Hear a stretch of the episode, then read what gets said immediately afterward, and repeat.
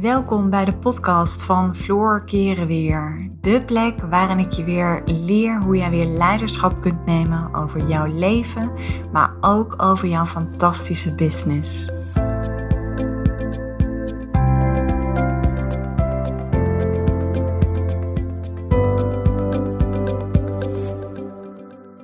Hey, welkom bij mijn nieuwe podcast. En ik heb deze um, vraag heb ik recent nog uh, uitgezet onder mijn volgers op uh, Instagram. Ik gaf daarin ook aan dat ik uh, soms heb ik zo ontzettend veel inspiratie dat ik ja, eigenlijk helemaal niet zo goed weet waar ik dan een podcast over moet opnemen. Ik kan voor mezelf ook nog wel eens enorme overwhelming creëren. En toen bedacht ik me, uh, en dat was ook alweer even een mooi reflectiemomentje naar mezelf. Uh, toen dacht ik, ja, ik kan het nu aan mezelf gaan, uh, of ik kan het nu uit mezelf halen, maar hoe mooi is het als ik het gewoon aan mijn volgers en aan mijn klanten ga vragen.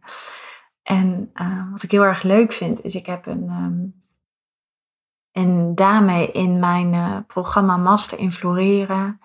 En ik had, uh, zij heeft me onder andere ook gevraagd uh, of ik een podcast wilde opnemen over het uh, imposter syndroom.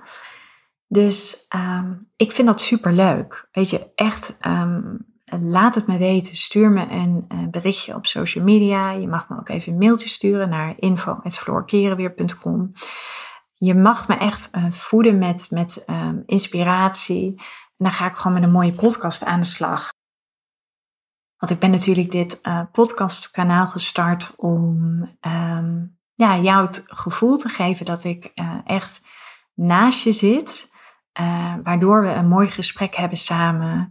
Zodat je soms van die momenten hebt als je het even niet ziet zitten of je zit er doorheen. Dan kan het gewoon heel erg helpend zijn om soms gewoon lekker even naar een podcast te luisteren. Dus uh, nou ja, deze podcast die gaat over het imposter syndroom. En um, ik weet niet of jij bekend bent met het imposter syndroom, maar het imposter syndroom heeft als gevolg onzekerheid, onzekerheid bij vrouwen. En um, als je realiseert dat twee derde van de vrouwen heeft last van het imposter syndroom en maar liefst 80% durft geen hulp te vragen. Nou ja, zo bedacht ik me, hoe mooi is het dan dat ik daar een podcast over kan opnemen, zodat jij uh, wat handvaten krijgt om uh, handvaten, handvatten, ik weet het even niet. Nou ja, maakt ook niet zoveel uit. Zodat jij ook met de tips, of misschien ook wel, soms is alleen al een stukje bewustwording, helpt al. Want ik zeg altijd op het moment dat je weet waar je last van hebt en heel even voor de goede orde, um, als je me kent, ik heb echt, ik heb niets met labelen. Um, ik geloof niet in al die labels die wij uh, in onze maatschappij opgeplakt krijgen. Waar vooral uh, vanuit de GGZ zeg maar ook uh, te pas en te onpas mee gestrooid wordt. Um, en waarom ik niet um, houd van labels, is op het moment dat jij jezelf een label opplakt, dan ga je jezelf daarna gedragen. Zo werkt het. Weet je, dan, dan voed je daarmee weer je onderbewuste, waardoor je dat gedrag ook gaat laten zien. Doe heel simpel, als ik nu zou gaan kijken naar de symptomen van iemand die ADD heeft, of ADHD, of uh, eh, HSP, of wat dan ook, um, dan weet ik dat ik, uh, door, uh, doordat ik dat lees, ga ik mezelf daarna gedragen. En tuurlijk hoor, het, het zou jou ook kunnen helpen in dat je soms bepaalde dingen kunt verklaren, of dat je het een plekje kunt geven. Persoonlijk geloof ik daar zelf niet in. Want um, ja, als je mij nu, als ik een keer een diagnose zou gesteld zou moeten krijgen vanuit de GGZ of vanuit wat dan ook, nou dan komt er waarschijnlijk van alles uit. Zo heb ik er zelf ook voor gekozen toen mijn kinderen klein waren. Uh, ik weet dat al mijn, uh, nou ja, niet al mijn meiden, maar dat ze ook toen ze wat jonger waren wel het wel eens lastig vonden om zich te kunnen concentreren. Mijn concentratie is ook niet ijzersterk. Um, maar ja, weet je, moet ik dan gelijk een bepaald label opgeplakt krijgen? Nou ja, ik geloof daar niet in. En op het moment dat jij daar wel in gelooft, dan is dat helemaal prima. Ik heb daar geen oordeel over. Ik zeg ook altijd, het is mijn waarheid en het is niet de waarheid. Maar het imposter syndroom, en nogmaals, ja, dat klinkt dus een beetje als een label. Maar het imposter syndroom heeft veel meer te maken met ehm, dat je het gevoel hebt uh, dat je mensen een beetje voor de gek houdt. Dat je een bepaald beeld van jezelf wil projecteren naar de buitenwereld, terwijl je diep van binnen weet dat je dat helemaal niet kunt waarmaken of dat je helemaal niet zo goed bent. Ze noemen dat ook wel het bedriegerscomplex. En dat betekent niet dat je een bedrieger bent, maar het voelt alsof je uh, de boel bedriegt.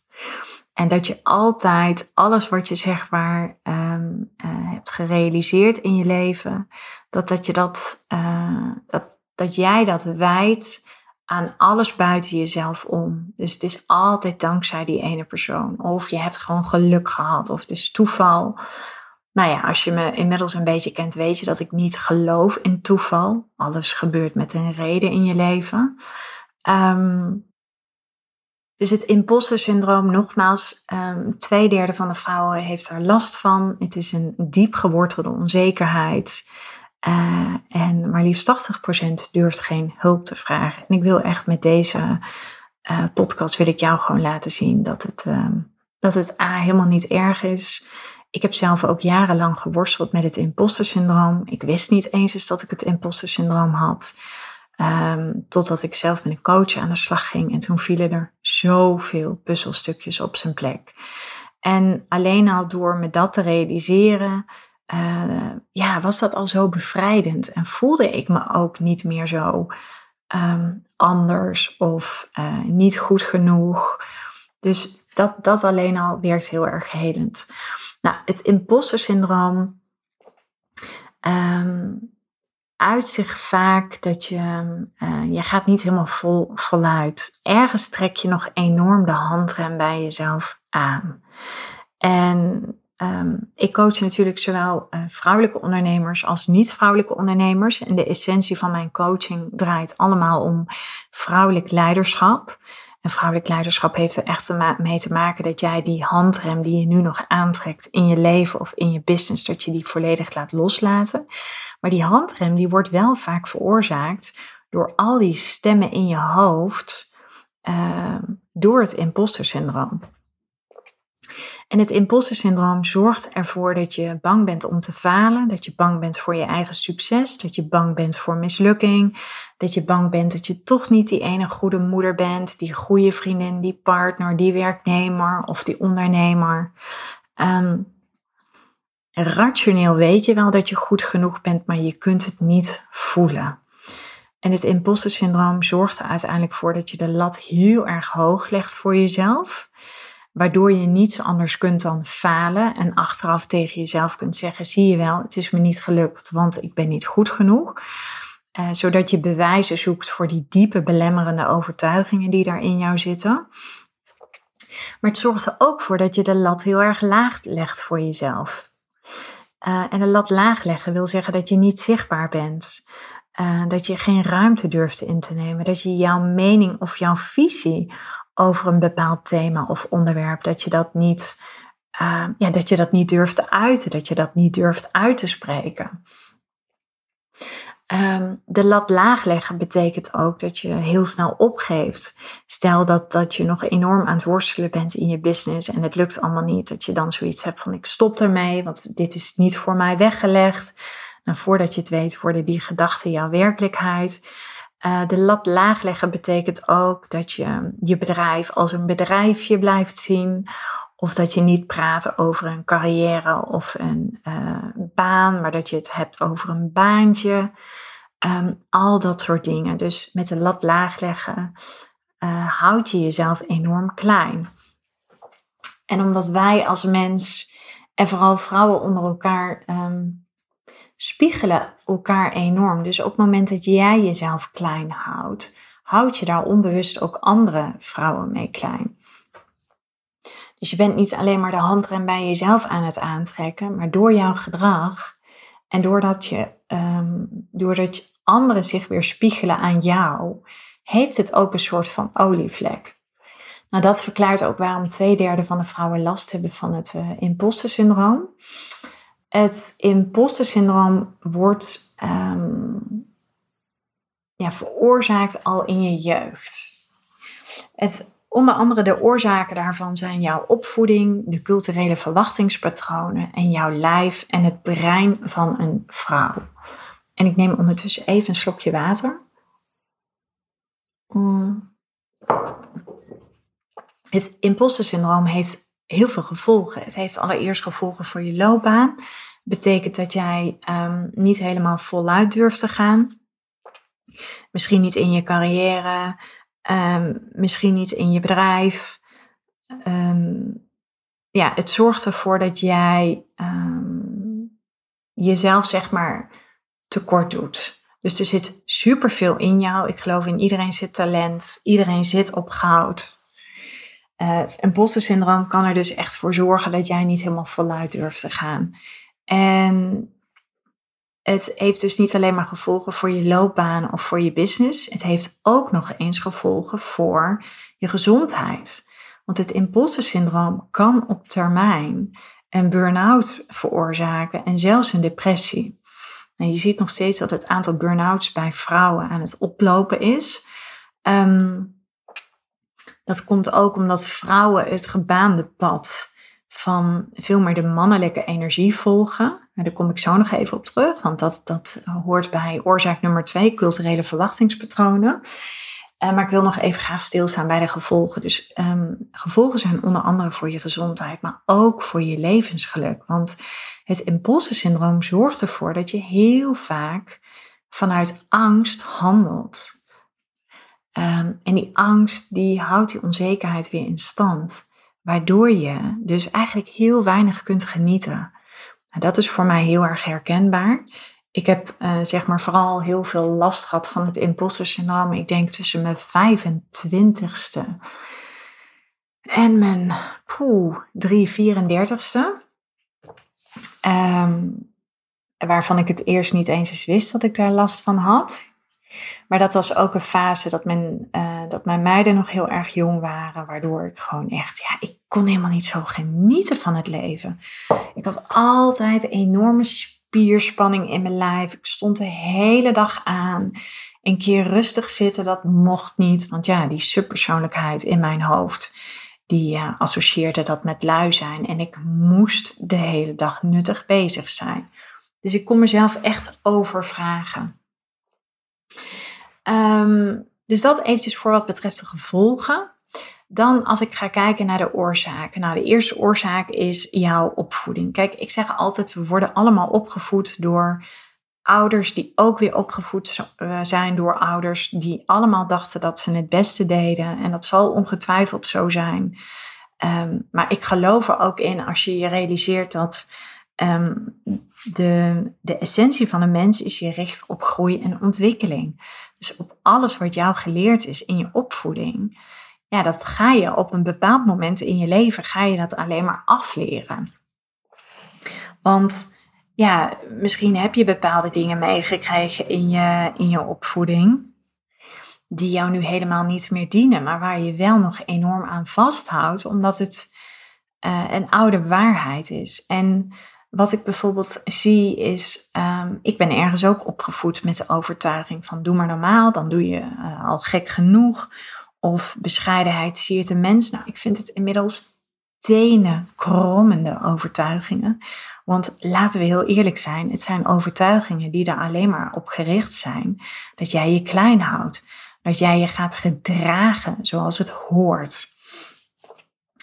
Um, en daarvan zeg ik, je hoeft je niet te gedragen zoals het hoort. Jij mag je gedragen zoals jij het graag wil. Ja, en daar zullen mensen het mee eens zijn en daar zullen mensen het niet mee eens zijn. Maar als jij je altijd maar blijft conformeren, ja, dan gaat ten koste van je levensgeluk. Weet je, ik, er is niemand die gelukkig wordt van altijd uh, maar iedereen te pleasen. Daar ga je op een gegeven moment ga je daaraan onderdoor. En dan is het niet de vraag of het een keer misgaat. Nee, dan is het de vraag wanneer het een keer misgaat. Want ja, dan, dan um, grijpt het leven in. En dan krijg je vanzelf een keer een wake-up call. Dus in je opvoeding, ik had het net dus over die twee tenen krommende overtuigingen. Uh, ja, en, en wat ik vaak ook zie is, ehm, ehm, kijk, het kan zijn dat bijvoorbeeld in jouw opvoeding presteren heel erg belangrijk was, dat je geen fouten mocht maken. De vraag is, hoe keken jouw ouders naar succesvolle mensen? Ehm, welke rol had jouw vader? Welke rol had jouw moeder? Het kan zijn dat jouw vader altijd heel erg bezig was met het uh, nastreven van prestaties en dat je bijvoorbeeld geen fouten mocht maken. En dat als je een keer een onvoldoende haalde, dat je ouders misschien boos werden. Um, dus heel belangrijk om, om daar ook voor jezelf het onderzoek naar te doen. Um, maar het kan ook zijn dat je moeder bijvoorbeeld altijd heel erg bezig is geweest met de buitenkant. Dus dat je uh, je heel erg moest kleden omdat het zo hoorde. Of dat je je niet op een bepaalde manier mocht gedragen. Uh, je ziet het heel vaak bij meisjes, hè, jonge meisjes. Ik noem het altijd het lieve meisjes. Uh, doen dat niet taboe. Meisjes mogen niet schreeuwen. Dus ja, misschien heb je ook al in je jeugd te horen gekregen van nou, schreeuw niet zo, want dat doen dames niet. Of dat hoort niet. Dus weet je, daarmee wordt natuurlijk ook jouw onderbewuste gevoed. En als je dat soort dingen maar vaak genoeg te horen krijgt, ja, dan ga je jezelf daar vanzelf naar gedragen. Dus belangrijk, het imposter syndroom wordt onder andere veroorzaakt door jouw opvoeding. En um, daarin is het ook belangrijk als je onderzoek gaat doen naar jouw opvoeding.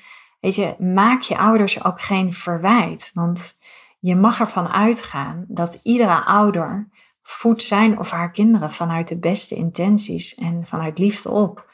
Maar de beste intenties zijn niet altijd um, is niet altijd hetgeen wat jij op dat moment nodig had in je leven. En het kan ook zijn dat je je misschien niet gezien of gehoord voelde, of dat er vroeger helemaal niet bij jullie in het gezin van herkomst over emoties gesproken werden. Um, ja, misschien um, hadden je ouders wel een bepaald geloof, of ben je opgegroeid in een bepaalde gemeenschap, waarbij uh, vooral de buitenkant heel erg belangrijk was. Dus het is ook goed als je met dit proces aan de slag gaat, om gewoon echt vanuit een open mind en een open hart het gesprek met je ouders aan te gaan. En, en je ook te realiseren dat, um, nou ja, ik ben 41, als je ongeveer mijn leeftijd bent, realiseer je ook dat onze ouders zijn van een andere generatie. En dat is ook nog de generatie die nog uh, niet zo goed naar zichzelf kan reflecteren. En ik zeg niet dat dat voor iedereen geldt. Hè? Um, dus ja, wees je ook heel bewust met maak geen verwijten, maar stel open vragen. En je zult ook zien dat je juist hele mooie gesprekken met je ouders gaat krijgen. En verwacht ook niet te veel. Zet ook een intentie um, voordat je met ze in gesprek gaat. Dus je intentie zou kunnen zijn, is dat je graag gewoon wat antwoorden wil. Of dat je je intentie is erop gericht om een mooi gesprek met je ouders aan te gaan over vroeger. Um, wees bereid om het moeilijke te doen en het leven wordt alleen maar makkelijker. En ik kan me voorstellen dat je misschien heel veel weerstand voelt bij het gesprek aangaan met je ouders.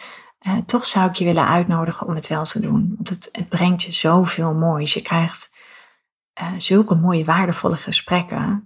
En wees ook niet te bang. Weet je, het zijn je ouders. En uh, ik heb dat zelf ook gedaan en ik ben daar heel dankbaar voor. Uh, voor mij is namelijk het besef, tijd is super kostbaar. Mijn ouders worden steeds ouder, ik word steeds ouder. En ik zou het super zonde vinden als ik uh, die gesprekken nooit met hun zou hebben gehad. En uh, nou ja, dus dat is de, de allereerste oorzaak, je, uh, jouw opvoeding. De tweede oorzaak waardoor het uh, imposter syndroom wordt veroorzaakt, heeft te maken met de culturele verwachtingspatronen. Uh, ook alle stigma's die natuurlijk kleven aan het ideale vrouwbeeld. Weet je, vrouwen wordt geleerd om aardig te zijn, om dienstbaar te zijn, om waardevol te zijn, om vooral te geven en niet te veel te ontvangen. Um, dat zorgt er bijvoorbeeld ook dat heel veel vrouwen hebben een blokkade op ontvangen. Um, en dat is zonde, want jij bent het waard om liefde te ontvangen. Jij bent het waard om te verdienen wat je waard bent. Uh, jij bent het waard als je een, een eigen bedrijf hebt, dat je daar gewoon goed geld mee mag verdienen. Op het moment dat er een blokkade zit op ontvangen, weet je, dan ga je ook niet aantrekken waar je naar verlangt. En dat heeft dus te maken met onder andere de culturele verwachtingspatronen. Want ehm, jarenlang hebben natuurlijk mannen gedomineerd in het proces. Uh, misschien ken je wel de situatie ook dat mannen aan het werk waren, vrouwen zorgden thuis voor de kinderen. Maar inmiddels is dat zo aan het veranderen. Weet je, je ziet steeds meer vrouwen die ook uh, gewoon een carrière willen hebben of een succesvol bedrijf willen runnen. Ik vind dat persoonlijk alleen maar super mooi. Ik denk ook, ik geloof er zelf ook echt in dat onze maatschappij heeft veel meer die feminine power nodig.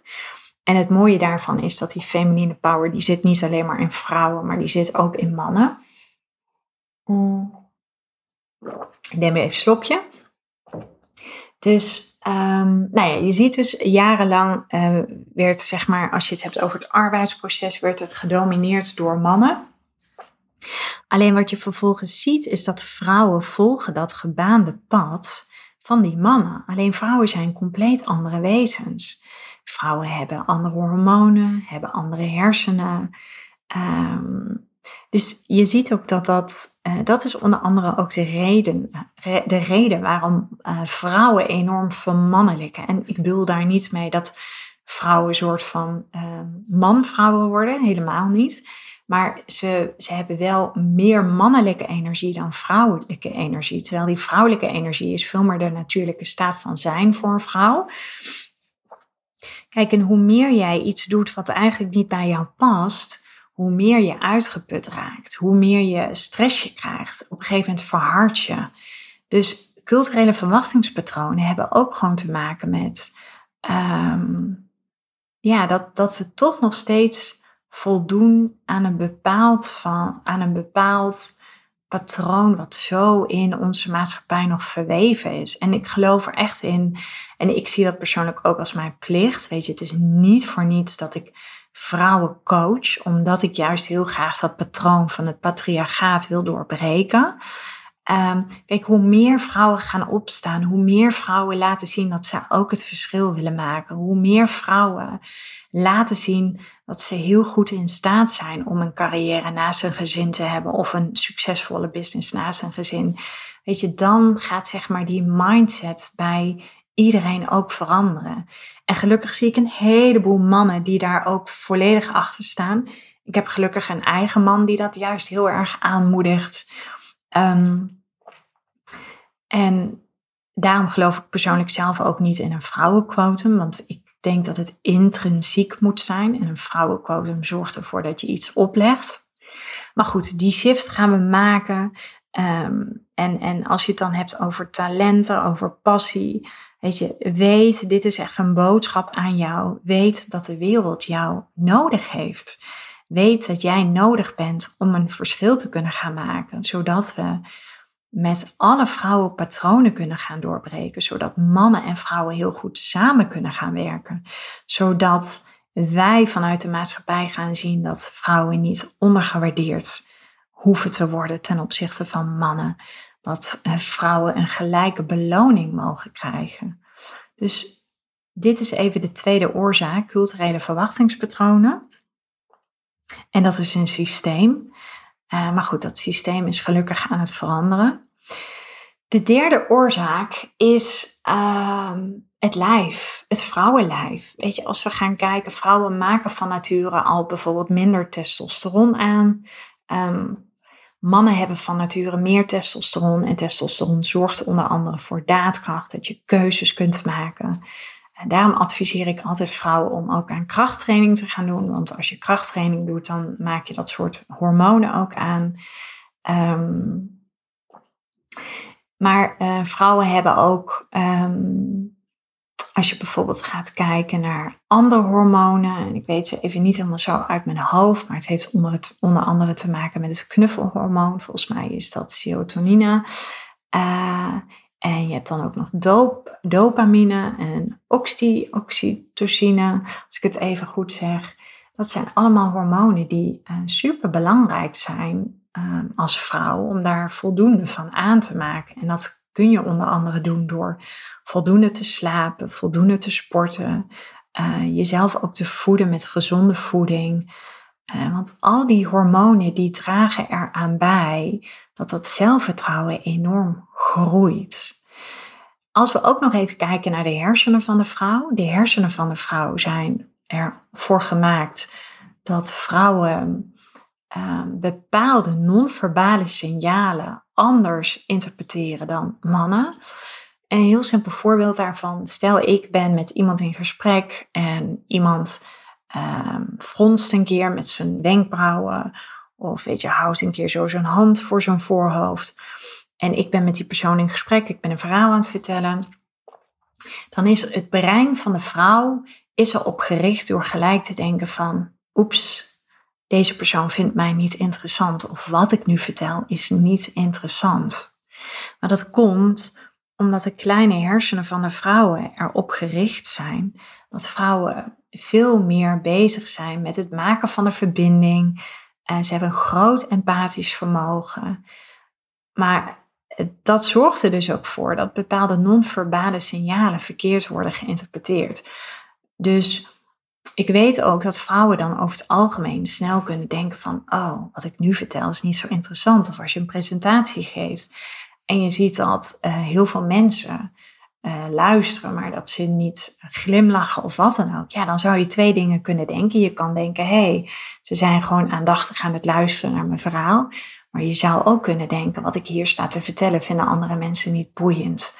Dus dat heeft dus te maken met hoe de hersenen van vrouwen onder andere gebouwd zijn. Nogmaals, vrouwen hebben een natuurlijk overlevingsmechanisme waarbij ze um, een diepe angst hebben om zeg maar uit de groep of de kudde te moeten worden, de kudde te moeten verlaten. Uh, vrouwen zijn er van nature op gericht om de kudde bij elkaar te houden. En ja, daardoor zullen ze zich vaak veel sneller conformeren. Maar al die invloeden zorgen er wel voor dat die onzekerheid in stand wordt gehouden. Nou, zo zijn er een aantal stappen en ik ga ze niet allemaal behandelen. Uh, maar zo zijn er een aantal stappen die je kunt zetten als je het hebt over het aanpakken van, je, uh, ja, van die diepe onzekerheid. En dat is onder andere inderdaad, weet je, ga even terug naar je opvoeding. Uh, doorbreek de patronen van die culturele verwachtingspatronen. Als je ambities hebt, ga er vol voor. En, en, en ja, laat ook een beetje los wat andere mensen daarvan denken. Want anderen zullen altijd wel iets denken en andere mensen zullen altijd een mening over jou hebben. Wat meer belangrijk is, is dat je heel vaak allerlei stemmen in je hoofd hebt. En ik noem dat ook wel subpersoonlijkheden. Uh, subpersoonlijkheden zijn, ehm, ja, die, die maken eigenlijk onderdeel uit van jouw identiteit. Um, en die hebben je heel lang uh, beschermd voor afwijzing, voor gevaar en voor eenzaamheid. Alleen die subpersoonlijkheden dienen jou niet meer. En het kan bijvoorbeeld zijn dat de pleaser nog heel vaak tevoorschijn komt. Um, ik gebruik vaak de metafoor van de bus in mijn coaching. Je moet je voorstellen dat in jouw bus zitten allerlei subpersoonlijkheden. Um, alleen op het moment dat je um, te veel luistert naar die subpersoonlijkheden, dan zit een subpersoonlijkheid achter het stuur en niet meer jij. Dus dat, dat betekent dat jij bepaalde keuzes maakt gebaseerd op angst of gebaseerd op oude waarheden, omdat het patronen zijn die jij in het verleden hebt aangelegd.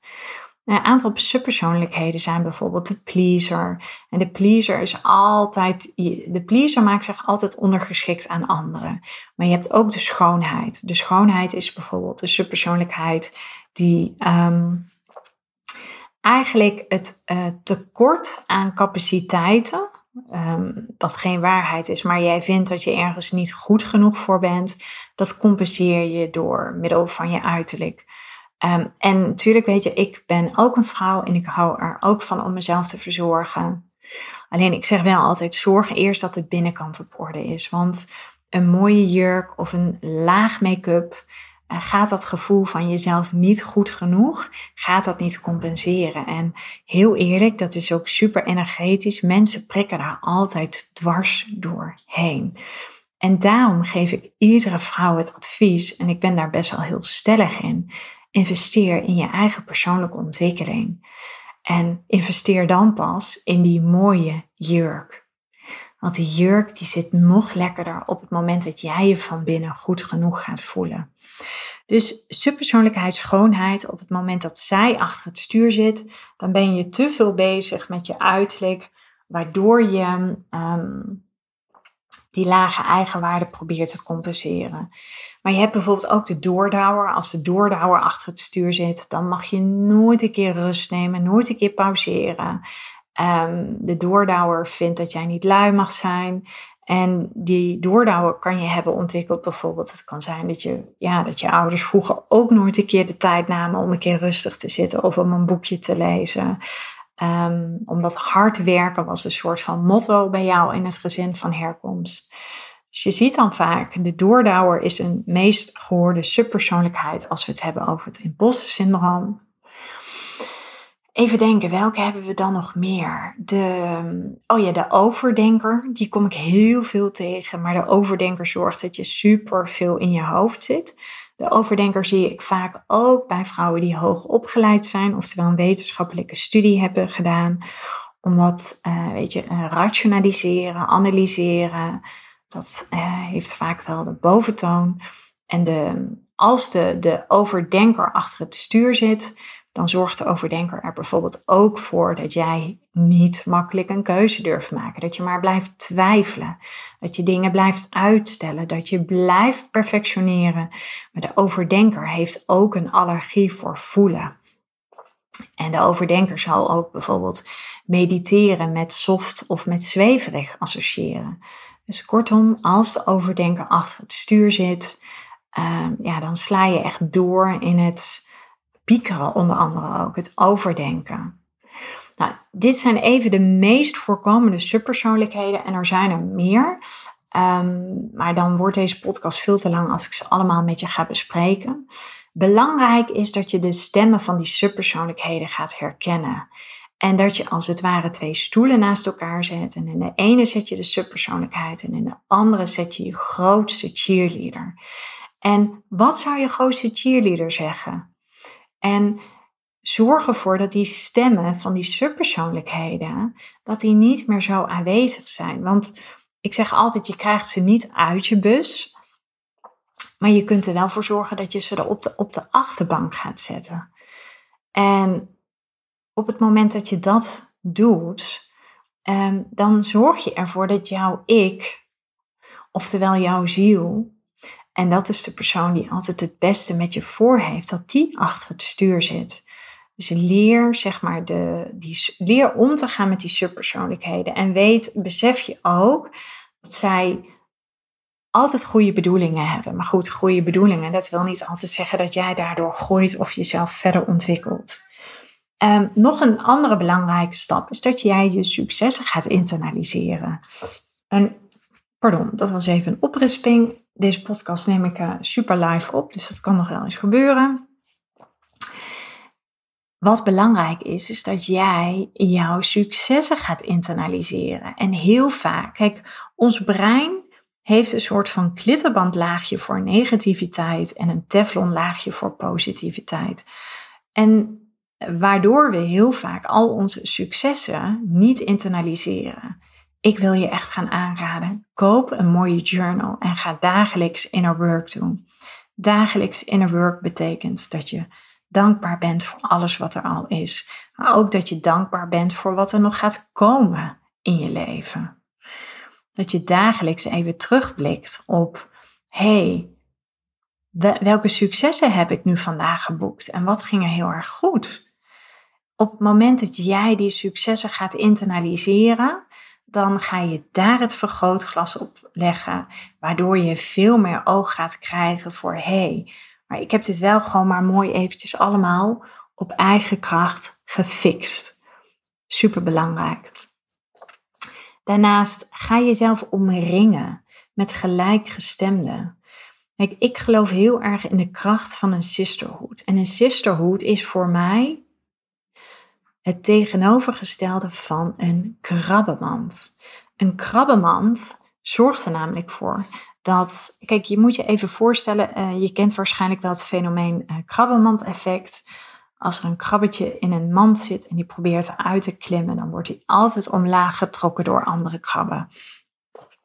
Een sisterhood is het tegenovergestelde. Een sisterhood is een groep vrouwen die elkaar supporten. Vrouwen waarbij je kwetsbaar kunt zijn. Vrouwen die bloed eerlijk tegen je zijn. Maar wel altijd gericht op jouw groei als vrouw. En vandaag de dag zie ik nog te veel vrouwen met elkaar concurreren. Een soort van competitie spelen. Super zonde. Weet je, gedraag jezelf en behandel de ander zoals jij ook graag behandeld zou willen worden. Dus wees supported naar elkaar. En daarom is het zo belangrijk om een groep van gelijkgestemde vrouwen om je heen te verzamelen. Dat is bijvoorbeeld ook de reden dat ik in mijn coaching gebruik maak van groepen. Dus omdat ik weet dat um, juist door met groepen te werken, leer je zo ontzettend veel van elkaar. Ik hoor bijvoorbeeld van een vrouwen terug um, die zeg maar in de sister community hebben gezeten in mijn coaching.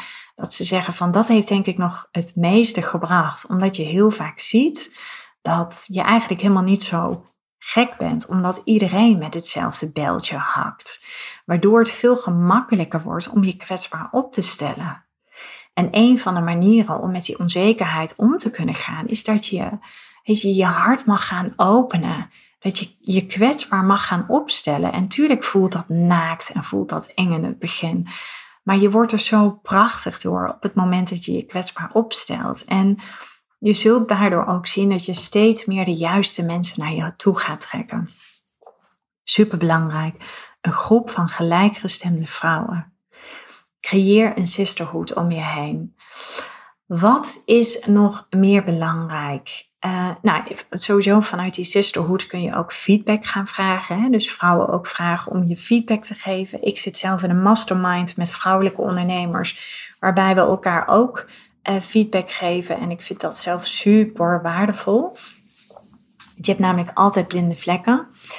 De, uh, de volgende stap is, um, ja, weet je, um, dealen met je onzekerheid en, en daarmee leren omgaan dat is niet het meest makkelijke wat er is, maar het is wel mogelijk.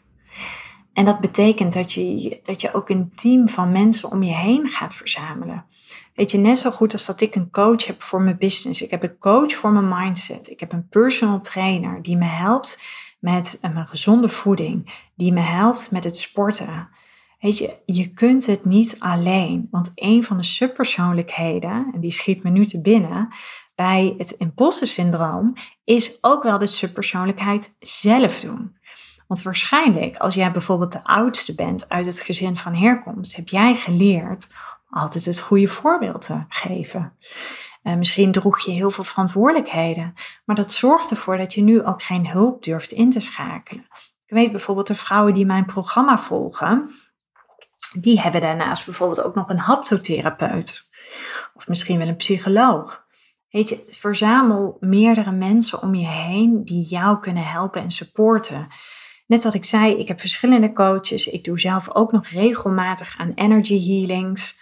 Om, um, omdat ik weet dat op het moment dat je groeit, weet je, ieder nieuw level brengt weer een nieuw devil. Maar dat zijn alleen maar tekenen dat je groeit. Maar groeien kun je niet alleen. Om te kunnen groeien heb je mensen nodig. En dan komen we ook bij mijn laatste uh, stap, oftewel mijn laatste advies om met je imposter syndroom aan de slag te gaan, is, weet je, kom je er zelf niet uit, loop je constant vast. Schakel een coach in. En dat um, kan ik zijn, dat kan iemand anders zijn. Um, zoek iemand waarvan je denkt, hey, deze persoon kan mij echt zelf verder helpen. En dat betekent dat je dus ook uh, jezelf toestemming gaat geven om daarmee aan de slag te gaan. En dat je jezelf daarin ook belangrijk genoeg maakt. Want ik weet dat veel vrouwen die last hebben van het imposter syndroom, die um, zijn bijvoorbeeld ook bang om met een coach aan de slag te gaan, omdat er een diepe overtuiging aan ten grondslag ligt van oké, maar gaat mij dit wel helpen? Ga ik het wel waarmaken? Uh, mag ik wel zoveel geld in mezelf investeren? Ja, en daar kan ik alleen maar het antwoord op geven. Ja, weet je, geef jezelf toestemming. Nou, dit, is een, uh, dit was weer een super uitgebreide podcast over het imposter syndroom. Ik hoop dat het je mooie inzichten heeft gegeven, dat het je een aantal praktische tips heeft gegeven.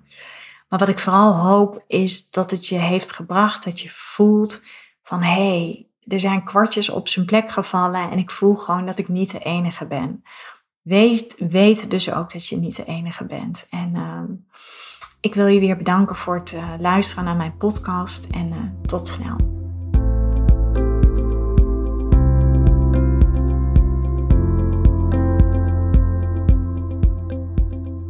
Dankjewel voor het luisteren naar deze podcast. Ik uh, zou je nog willen vragen of je een review zou willen achterlaten. Een van mijn grootste wensen is om zoveel mogelijk vrouwen te kunnen bereiken.